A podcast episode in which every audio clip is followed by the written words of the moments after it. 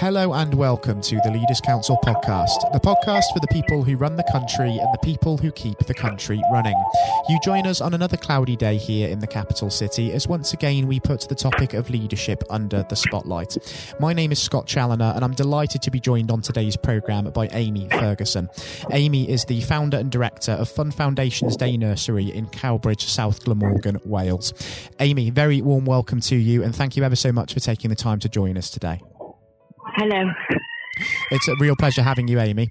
Now, um, the purpose of this discussion is to really establish um, your take on leadership as a whole. And leadership is something that's really being put to the test, I think, at the moment, isn't it? It's fair to say, with the emergence of COVID 19, no less, and the need for business leaders in various sectors and also governments to really feel their way through this unprecedented crisis.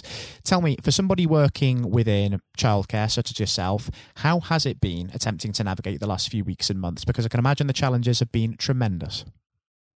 Yes, it has been difficult. Um, I'm quite lucky because I've got a great team, um, and everybody has. We've all really pulled together, you know, um, and and and we've managed to stay open throughout the pandemic. Um, and you know, there's been challenges in in some staff have had to be furloughed, and some staff have had stay on. Um, and to be honest, as a team, they've all, you know, accepted who's furloughed, who's staying on, and they've all worked really well together. We've tried to sort of um, mix that up a bit and change teams um, over the past couple of months. But we're hoping that now we've got some stability, um, that it'll just be rather than, you know, changing teams, we will start gradually bringing more staff back into nursery. Um, we're hoping to meet demand, but that demand is, is not actually been there as yet. Mm. And with, of course, the furlough of staff and uh, the adjustments of staff to remote working and working under these new sort of safety uh, protocols, how have they found it adapting to meet this uh, crisis? How have they applied themselves? Have you been quite encouraged by the response that you've seen from them? Um, yeah, we, they, have actually managed quite well. We, I mean, in our setting, we've always um, work towards infection prevention control procedures anyway. Um, so mm-hmm. there's certain things that we've had to adapt, you know, um, like staggering, I would say, drop off and collection times for parents, two metre social distancing as much as possible. Um, um but yeah, the, the, girls have really taken it on all board, board and, and are really good at that practice because it's something in a childcare setting that you tend to do anyway on a day to day basis with your general practice. I think times of adversity such as this are really going to bring out the best in people as well, aren't they? We've seen so many fantastic stories of how people have applied themselves to meet this current pandemic. Um, however, in, from, from, a leadership point of view, um, though, Amy, uh, one of the key things um, is, of course, communication, transparency, um, and that's something that's really um, come to the fore in debate at the moment, especially when it comes to COVID secure guidelines. And there's been fierce debate about how clear that is, and businesses don't really know what to expect, of course, um, from these new guidelines as they begin to gear up to going back to um, normal operation. For yourselves, how has it been in that respect? Do you think it's been quite clear enough and you know what's expected of you? No, not at all. And we've literally just had a statement through that says that they're actually not going to any guidelines for us, um, Welsh Government, um, Care Inspectorate Wales. Um, they're basically going to leave those decisions down to us. Um, it, it's a difficult one because they'll leave those decisions down to us, yet um, when they come for inspection or if anything does happen, they'll be um, the first ones to complain. Whereas, you know, like I said, we've been open throughout the whole pandemic and we've not had any support from the Care Inspectorate Wales or from Welsh Government. In fact, from Welsh Government, we received completely the opposite. Um, we, have we've, we've actually found Welsh Government with their announcements and th- what they say is support for families has actually hindered us as childcare settings. I mean, they've announced that they've introduced what they call the CCAS fund, which is um, emergency uh, childcare fund for those that are key workers. Um, which is great news for the key worker families, you know, that they don't have to pay those and we tell them is that they're taking it from the pot, which funds them. So they're basically just taking funds away from childcare settings, um, which makes it, running a setting when you've got a 90% reduction in fees anyway, it makes it nigh on impossible. It's so hard, and there's no obviously there's no financial support, but there's no other form of support either from the government. I mean, local authorities,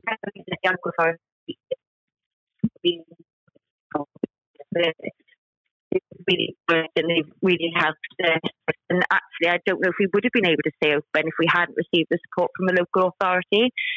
But unfortunately, that also differs depending on which local authority you go to, I suppose, mm. as well. It does, you, absolutely. Hmm. Mm. You, you, tend to get mixed messages. And what, what, what we have found, even more so during the pandemic, is um, certainly the Welsh Government, they will make a grand announcement without actually thinking it through or possibly even looking at a budget and then go, right, here we go, local authorities, you implement that. And then private businesses like ours are the ones that suffer because what they say they're given in one hand, they're actually taken away in another. So it makes it very difficult to um, plan, plan for the future because you just simply can't when you know you have no funding.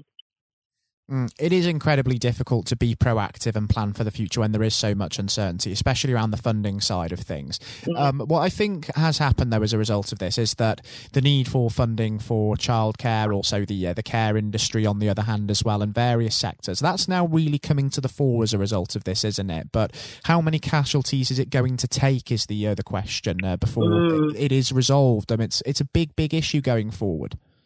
Mm, absolutely. I think I think the figures were 50% of nurseries closed um, due to the pandemic. I mean, we are still getting, and, and, we're still getting parents handing in notice. Like today, it's really sad. You know, we've looked after these children for years. You know, we've got this family today, the two siblings. One is due to start school now in September, and then her little sibling and mum's just been made redundant. And mm. it's so sad that, that you, you, we're still seeing the casualties 10 weeks later. But what is even more worrying is furlough is great. You know, it's been great. The government have put that in place and it is great. But what that's done is not allowed us to actually know what the long term future is going to hold. Until furlough is gone, we don't know if people do have jobs to return to. Mm, which is quite worrying. Mm. And that's another um, element of the um, the uncertainty, um, isn't it? And I think the, the government stepped in there quite nicely to extend the, uh, the mm. furlough scheme um, up until um, October yeah. for sure. Um, but even with that support that it's uh, provided to small businesses through the furlough scheme, through loans, um, there's a worry as well that essentially it's going to come back to essentially bite everybody on the backside in the sense that taxes may necessarily go up, loans have to be paid mm-hmm. back, and so the can is being kicked down the road to an extent as well, and that's another worry for business in the future as well. Yeah, absolutely. We, we you know, we've considered a bounce back loan, but it has to be paid back. You know, it's, it's not it's not free money. You know, it, it does have to be paid back, and and how can you plan for budgeting for a loan when you don't even know if the sustainability of your setting goes that far? Um, because we just don't know what our numbers are going to be returning to. So you, you literally can't plan. There's no point in planning for a loan that, that you, you just don't know is sustainable to pay back. Mm. Seems as if there's some real leadership needed um, on this um, issue for sure going forward from here, and some real clarity required from the uh, the mm-hmm. government, both in Westminster and in Wales as well. Um, but considering what we know at the moment, Amy, what do you think the long term effect on childcare is going to be as a result of this, as it stands? Um, I, have got two views really, and we do, we don't know which way it's going to go. It could have a positive effect. Um, people could um, appreciate childcare more, use it more. Um, you know, it, it, could be, like I said, it could be appreciated and, and funded more, but ultimately it could be that people lose it less because they're unemployed. So we just really don't know at the minute. Um, it could go either way for us. Um, we've just got to hope for the better version. Absolutely, and there are a great deal of variables as well because we don't know if there's going to be a damaging second spike of cases as of yet. That's one variable, for example. Um, the, mm. the, economic recovery is, um, of course, going to be incredibly important in that. Um, if we just sort of backtrack for a moment to how this pandemic has sort of been addressed by the likes of um, yourselves, um, Amy, um, have mm-hmm. you had to sort of expand your offering towards the online side of things, and if you had to innovate and adapt to be able to sort of keep operating in some way during this? So, um, d- during the pandemic thus far, um, has it prompted you to perhaps consider expanding your offering to the online side of things to try and sort of keep childcare provision going, or has it kind of hindered operations almost completely? Oh, hindered operations completely. Yes, yeah. Like I said, we've had a ninety percent reduction in um, in in people needing childcare, um, and I can't see that changing for the immediate future. I think we know a lot of um, public sector workers have been told they won't be returning to the office for at least at least next year. Some of them 10 to 12 to 18 months. Um, ultimately, if you're working from home, you will require childcare less. So, um, so it, we're hoping that um, we will we will get we will bounce back from it, but the bounce back is going to be very very very slow really so. And, and, and we need some more support from government in regards to promoting the childcare offer, um, being more flexible with that funding. You know, there's much more support required for that, for the bounce back, because ultimately childcare is going to be needed. Um, to support the economy with people going back to work, but it's just to what degree. Mm. I can see exactly where you're coming from, um, Amy. And um, just before we do wrap things um, up on the uh, the program uh, today, I would be interested to um, understand what you envision for the next 12 to 18 months for yourself and for um, your um, business as well, and what you really hope to achieve as we move through the course of this pandemic and really look to the long term future of childcare. I think the next 12 to 18 months is going to be treating the nursery almost like a new business. Um, we're right back to where we were when we started off 10 years ago with our numbers. Um, and to a certain degree, different new practice. Um, not a great change in practice, but less flexibility with families. You know, we used to have a very, very much an open door policy where families would be able to come in and, and see their children playing and interact, and that has to stop. And we don't really know when you know, because we don't we, we don't know when this is going to end. We we don't know when that will change. So it's almost it is almost like um, starting a new business again. And with any new business, you need that time to grow and, and consolidate new procedures as well. So. Um, the next 12 to 18 months is definitely just reacting to the changes from from what, what the reviews from the pandemic and and um, what the government introduced, really.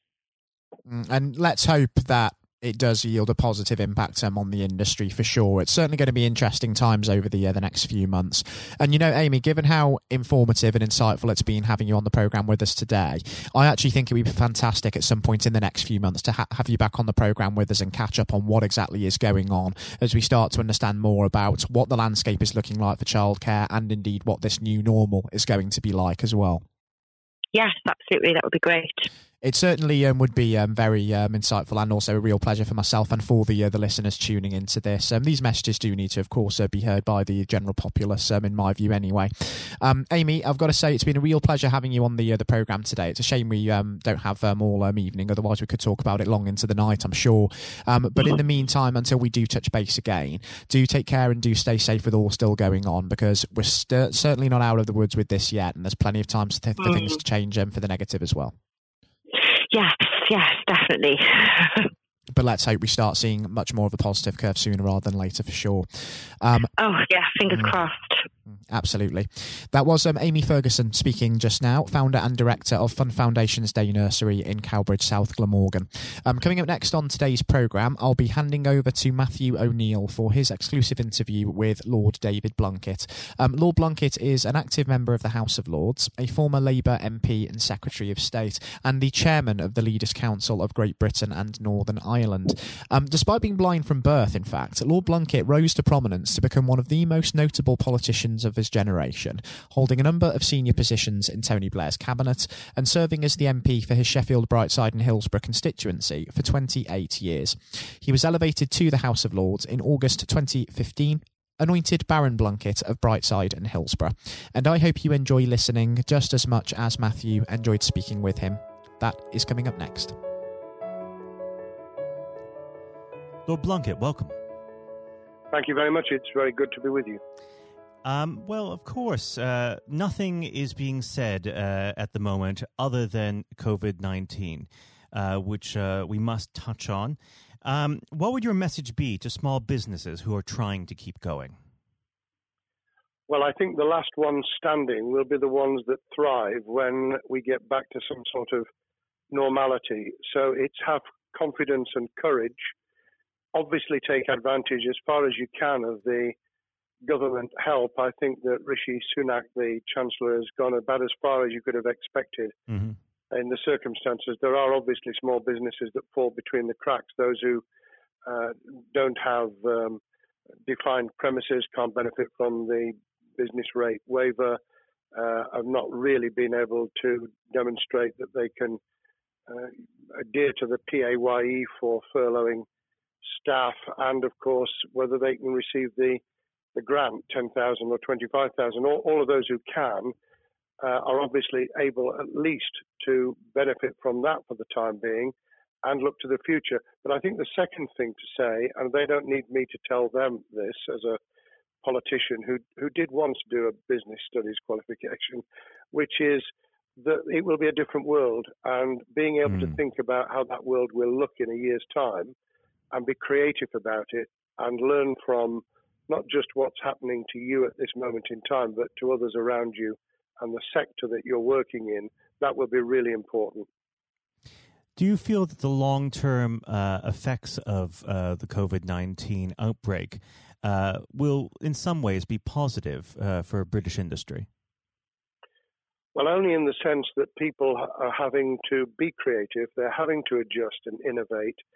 Therefore, they're thinking about more productive, if you like, greater productivity ways of delivering the same service or delivering the same products. And in that sense, I think we'll have temporarily at least very much higher unemployment than we've become used to, but we'll probably have a burst of productivity, mm-hmm. which will help with the recovery. Whether it will help with the inequity of the way in which our economy is imbalanced, both between services and product productivity and, and production of goods and services, I'm not sure. What we will need to try and do is to ensure that the geographic imbalance that exists is, as far as humanly possible, is dealt with by both uh, the entrepreneurship and innovation from the bottom up and targeted government help, which will still be needed. And we are now in the throes of the kind of borrowing that we saw back in 2008 to save the banking and economic system. We're, we're having to do that to save the whole of our productive business and mm-hmm. commerce. And I think that will have to be sustained for some time. Do you feel that people will take a second look at global supply chains in the wake of this outbreak? I think there's going to be much more creative ways of using local supply and linking up inside sectors much more effectively. And I hope that the Leaders' Council will be able to play a part in that in the sense that people who mm. have something in common, a synergy in terms of what they're delivering, whether it's a service or whether it's manufacturing or whatever, uh, will be able to see that there's a, a, a good outcome from n- knowing the sector better, linking with people, not just geographically, locally, but those in this country who may not have been on the radar in terms of what they produced for the supply chain. And of course, um, ensuring, because there's quite a lot of fraud going on as we speak with um, people getting into cyber attacks, that they'll also take account of going into the the cybersecurity side effectively as well. The more we're online, the more people who are working from home, the more vulnerable those businesses and their supply chain become. And that's something to think about as well. How important is strong leadership at the moment? Well, I actually think that it's brought to the fore leadership in a whole range of areas from obviously government itself, and there's been ups and downs with the Prime Minister's uh, severe illness, but all the way through the public and private sector, people have, to use the jargon, stepped up, and they've shown uh, local, regional, national level the kind of leadership that Britain historically was very good at regrettably, we've not seen, seen the same on the international scene for mm. all kinds of reasons, uh, but maybe we will in future. So I think out of this will come experience of people who have seen an opportunity to do good, as well as seen an opportunity to provide a good uh, a service or goods, uh, including, for instance, shortages uh, for the health and social care uh, system, um, the food chain, and the like. Uh, but also, I think, in terms of seeing the, the synergy between the private and the voluntary sector and using people's uh, commitment to each other in a very positive way. I, am not sentimental about this. Things will revert. Mm-hmm. But actually, I think there's a, a kind of moment of moral judgment of people feeling that they've got a role to play outside the immediate survival that they're engaged in. And if we can hang on to a little bit of that social responsibility, that will be a very positive outcome. Absolutely. Now, what's your broad view of how the government is responding to this? Are you broadly supportive of their measures?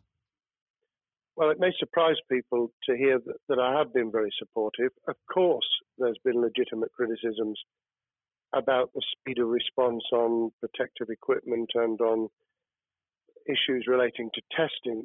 But my own view is very similar to the challenge that was made to the Prime Minister of Italy when people said, Why didn't you close Italy down faster? And he said, A fortnight before we did it, I would have been considered to be a madman and nobody would have agreed to do it mm. if I'd tried to move too quickly. And I, I, think that's something that we need to reflect on here in the UK. We, we may have seen the signals elsewhere uh, across the world and taken them more seriously at the time. Hindsight is a wonderful thing, but as someone who's uh, had his life in uh, the opposite uh, political party to the, the present government, I think that with some hiccups and mistakes, they've not done a bad job in what has been incredibly difficult circumstances. And you're absolutely right. In a in a liberal uh, democracy that we live in, it's it's very difficult for people to swallow orders given to them from government. Um, well, the the UK and um, and the US, and to some extent to the Scandinavian countries, have a very different interest, uh, history, and, and therefore interest in maintaining the freedom to decide and the persuasion and mm. consent that's required. Uh, those countries that have experienced one way or another totalitarianism over the last century have a slightly different way of coming at this. Mm. I don't want to exaggerate it, but I think that that's why getting the balance right of getting people to go along with what you want them to do in their interests as well as the nation as a whole is a sensible, proportional balance. And I think we now need to adjust to the coming out of the crisis gradually, uh, readjusting to recovery uh, in the same way. Now, something you've mentioned recently on this balance is uh, the police overreach in the enforcement of the COVID 19 uh, structures that have been put in place. What have they done right, and where have they gone too far? Well, I think that they were interpreting what was not necessarily as clear advice as it might have been for all kinds of reasons, because people were feeling their way. I think what's come out of it has been uh, a demonstration by local police services in some parts of the country that they could get people to do what was needed without the heavy hand of drones overhead mm. or people being told that they you know shouldn't be walking in the street because this was all about self isolation not incarceration it was about getting people not to pass the infection on to each other and therefore to provide distance rather than to make our lives a misery those police services that adopted that policing by consent and chivying people along did really well. Those who went over the top, I think, soon got a very substantial pushback. And one of the strengths of our democracy is that you could have that debate. People could say, I'm terribly sorry, we, we think the police force in our area has gone over the top. And that in itself is a constraint and uh, a readjustment. That, that's another strength of um, living in a country where you can have opinions and express them without actually being thought to be a fool. Now, of course, uh, the government has faced criticism uh, that they were slow to react, uh, and Boris Johnson wasn't present at the early COVID 19 COBRA meetings. Now, uh, number 10 has claimed that this is normal practice. Uh, the health secretary often chairs COBRA meetings uh, related to health. does this tally with your experience as a Secretary of State, or would you have expected the PM to be more hands on during the initial stages? I think different prime ministers do have a very different style. And Boris's style, which I think will now be considerably adjusted, was very swashbuckling. In some senses, delegating is a good thing, uh, as every leader of every business or public service knows. Those who try to pull too much into themselves end up with a massive bottleneck, uh, great uh, failure of trust, and the inability of people to show what they're worth and to, to demonstrate their capability. So I, I, I'd be very wary of jumping in and saying he was wrong to delegate the essential Cobra meetings. What I was surprised about was that he didn't um, chair the first couple because mm-hmm. my experience with Tony Blair for the eight years I was in cabinet was that Tony was a great delegator, but he would get a grip to begin with watch what the difficulties were, and then give people direction and confidence to be able to get on with it. So looking back, I think Boris himself probably thinks, God, I wish I'd spotted the signals from elsewhere in the world more rapidly and I'd just been there. However, this also raises another issue. All of us in positions of leadership need good teams around us. Mm-hmm. I think after this is over, he will be assessing those who really did step up and those who demonstrated their inadequacy, I think we'll probably end up in a year's time with a much stronger cabinet than we have today. Well, absolutely. And of course, uh, we've seen a, a significant uh, drop in the visibility of uh, certain special advisors like Dominic Cummings uh, during this uh, entire period. So it'd be interesting to see how that pans out. Um, well, now- it's certainly readjusted the role of those behind the scenes with those who should be taking the decisions having received advice. Obviously, there's been a complete transformation in the profile of experts, if I might use that term, who'd previously been denigrated. Mm-hmm. Scientists, medics, people with behavioral science uh, understanding. My only criticism was were we getting wide enough advice? Were we narrowing it too much to a couple of key centres in London? But that's because I've always been adverse to everything being London centric. I think there's great expertise, wisdom, experience out in the sticks, and uh, we should use it.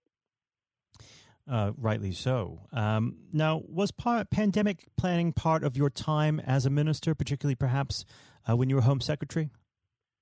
Well, it was, but it was on the back of risk arising out of counter-terrorism measures. Right.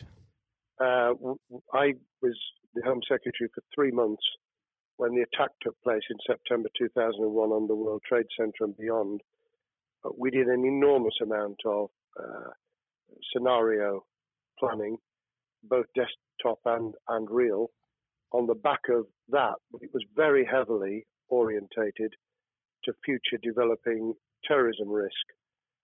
I certainly got involved with talking about pandemics. I remember being at a seminar in Edinburgh where the university there had done a lot of work itself on the issue of pandemics. And of course, we, we saw SARS and other things emerging.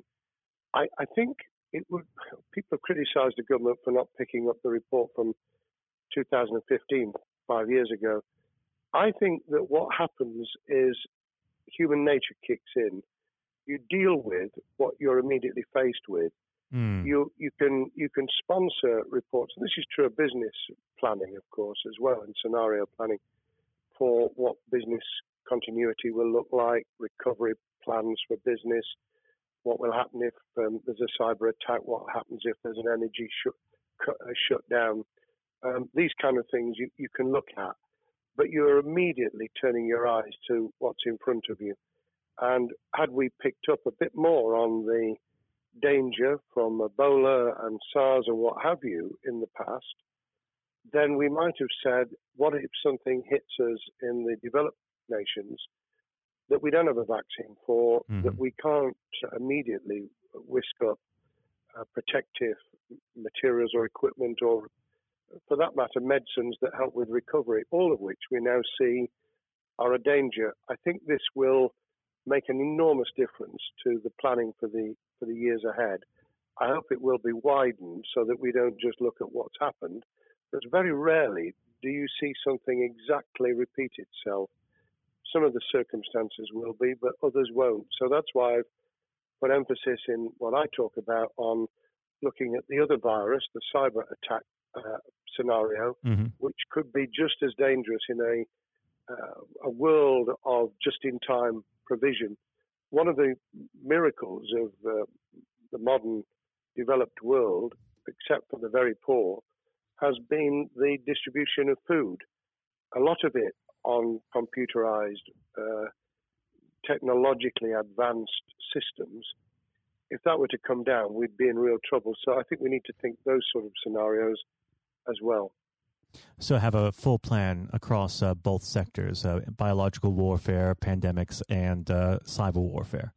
Yes, and to do so on different levels. I think, again, thinking of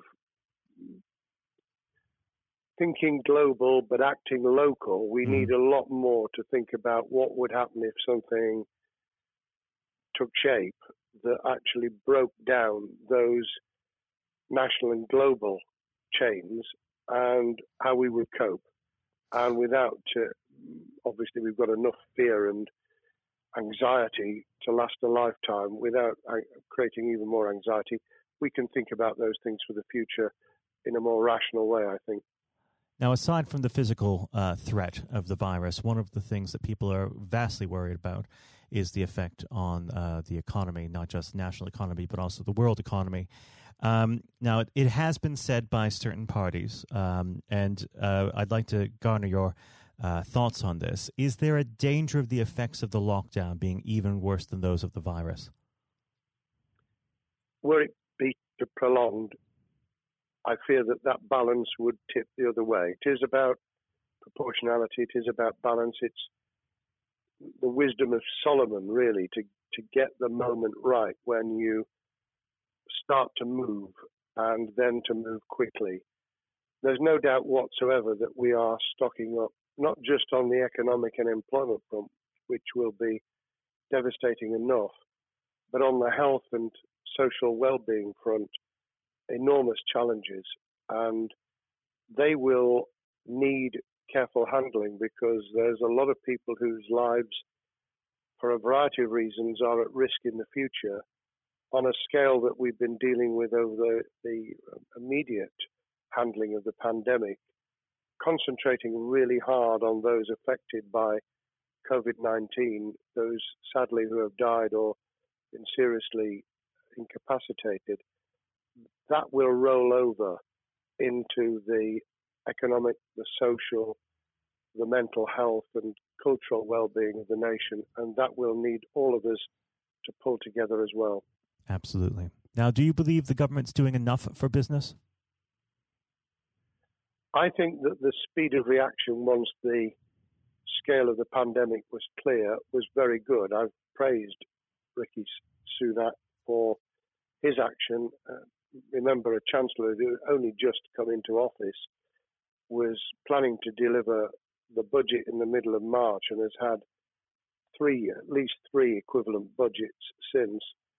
I think he's handled it very well. Understandably worried now about what we're doing to our economy. The level of borrowing is sustainable because of low interest rates, but it reaches a point, of course, where it tips over so that you can't then do the kind of structural investment requirements that the government were laying out before and in the March budget. And mm-hmm. those will have their consequences as well as a planned payback over many years. I think we've learned something over the last few months. We, we needed to take immediate action. We don't want another round of austerity equivalent from 2010 through to 2019. I don't think the nation, on the back of what's happened and the challenges we have, could take that. And therefore, we need a different plan, economic plan, over a much longer period, just as we did from the Second World War all the way through to 2002 when the final American loans were paid off. Now, of course, uh, one thing that's on everyone's lips um, how much longer do you believe uh, that the lockdown can go on for? I believe that we need to be substantially back in action as an economy in June. This obviously is led in terms of places where people would meet in large numbers, having to uh, adjust to the fact that it will be longer for them. And sadly, that will involve business closures. It's why the Chancellor extended the furlough scheme to the end of June. Mm-hmm. But unless we, we get things moving in June, I think we'll run into the summer where all kinds of services and industries will have a chain reaction effect. And what happens with one will then have a major impact on another. And then you get the skittle effect where things get knocked down that you hadn't perceived were going to be affected. So I very much, if I were in government, and I always think of things in that context, what would I do if I were in government?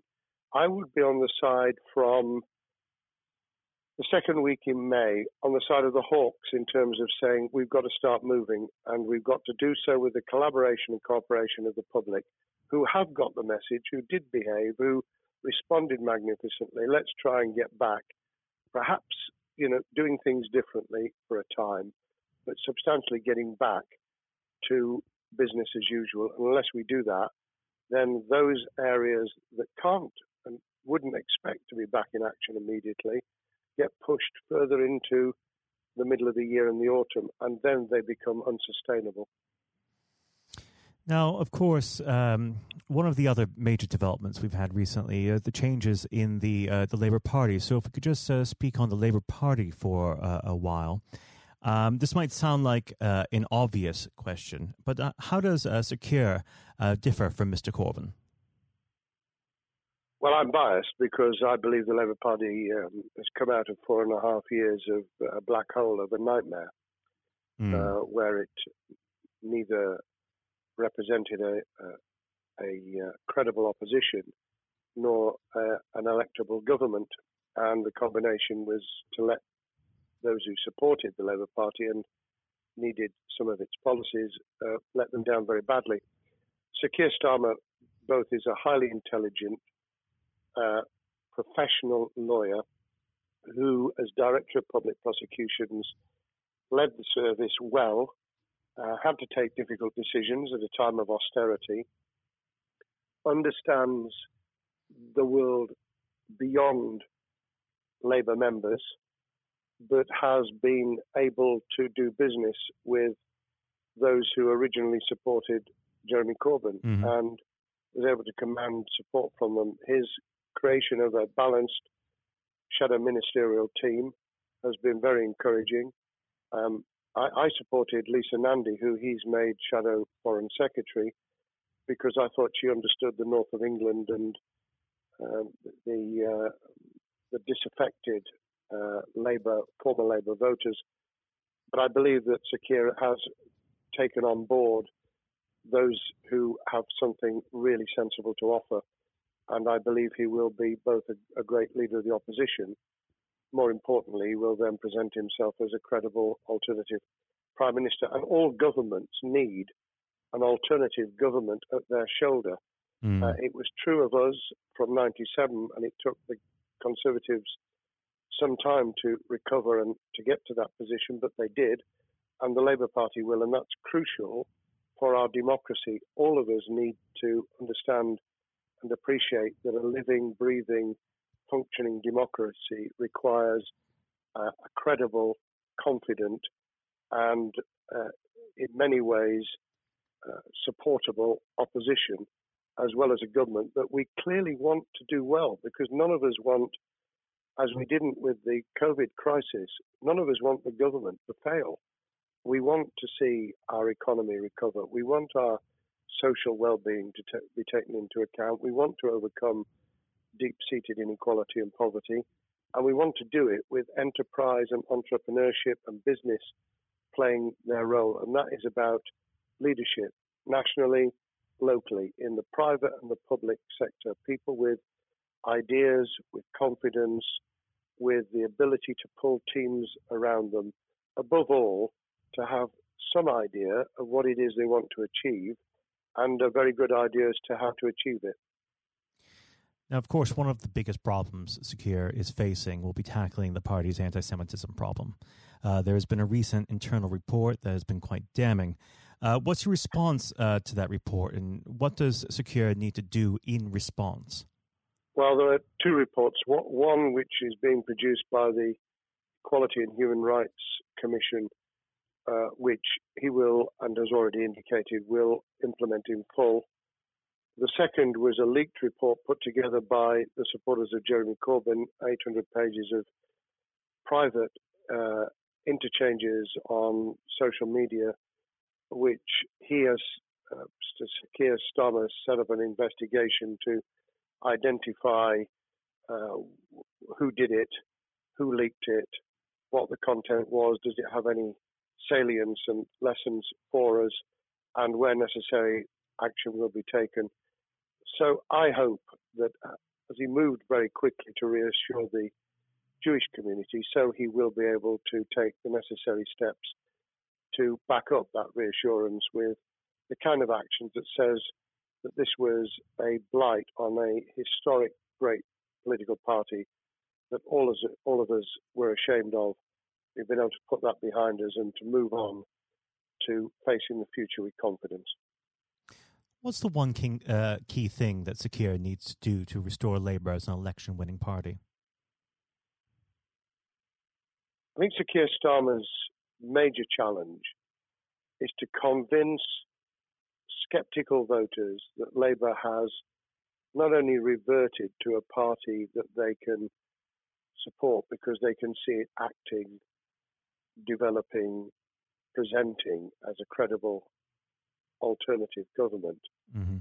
but also that the lessons have been learned from the fiasco from 2015 onwards. In other words, there have to be very clear signals of substantial change, not just the right words, not just reassurance that we're not uh, going back to some of the crazier uh, policies, but actually that we've understood why the electorate rejected those policies so substantially in December 2019. If people get that message, they'll understand that the Labour Party has changed, as it did in the 1980s and early 90s, to become the electable government with the greatest majority in historic majority, even greater than 1945, which I was privileged to be able to take advantage of in 1997 when I joined the cabinet.